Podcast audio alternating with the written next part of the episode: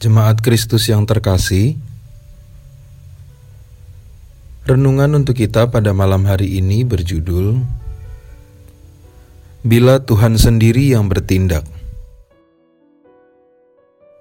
Dan bacaan kita diambil dari kisah para rasul 9 ayat 3 sampai ayat 9. Beginilah firman Tuhan. Dalam perjalanannya ke Damsik, ketika ia sudah dekat kota itu, tiba-tiba cahaya memancar dari langit mengelilingi dia. Ia rebah ke tanah dan kedengeranlah olehnya suatu suara yang berkata kepadanya, Saulus, Saulus, mengapakah engkau menganiaya aku?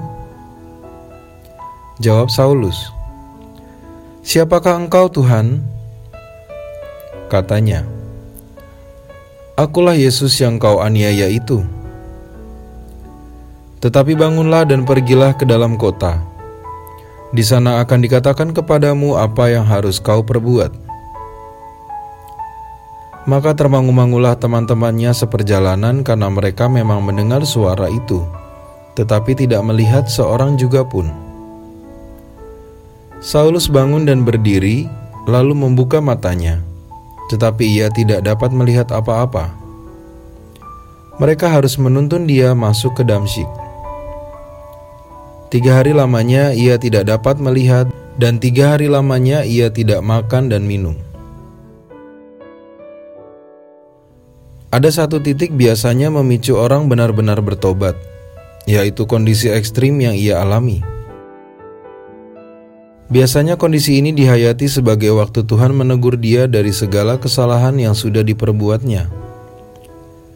Hanya saja kita perlu berhati-hati dengan klaim ini. Tidak semua situasi ekstrim dan berat sepenuhnya berasal dari Tuhan. Bisa jadi itu karena kesalahan kita sendiri yang terlalu sembrono menjalankan hidup. Kisah Paulus menjadi salah satu kisah di mana Tuhan bertindak sendiri terhadap eh, Kisah Paulus menjadi salah satu kisah di mana Tuhan bertindak sendiri kepada sesuatu yang salah. Kita harus mengakui apa yang dilakukan Paulus di masa lalu sangatlah mengerikan dan patut untuk dihentikan. Dan rasanya Tuhan memahami kalau kekuatan para murid tak lagi mampu untuk menghentikan itu semua. Oleh karena itulah Tuhan bertindak langsung kepada Paulus.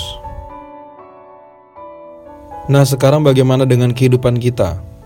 Apakah kita masih bisa ditegur oleh sesama kita? Apakah kita masih terima bila ada yang menegur dan mengingatkan kita? Atau kita sekarang ada di titik merasa paling kuat dan tak menerima lagi masukan? Jika kita sedang berada di titik ini, sebaiknya kita berhati-hati dan segera kembali kepada jalan Kristus. Jangan sampai Tuhan tidak lagi memakai orang-orang yang ada di sekitar kita untuk menegur, tetapi justru Tuhan datang untuk sendiri yang menegur kita. Jangan sia-siakan waktu dengan melakukan sesuatu yang sembrono dan sembarangan. Demikianlah renungan kita pada malam hari ini. Semoga damai sejahtera dari Tuhan Yesus Kristus tetap memenuhi hati dan pikiran kita. Amin. Jemaat Tuhan yang terkasih, marilah kita bersatu hati menaikkan pokok-pokok doa yang ada di dalam gerakan doa 21 GKI Sarwa Indah.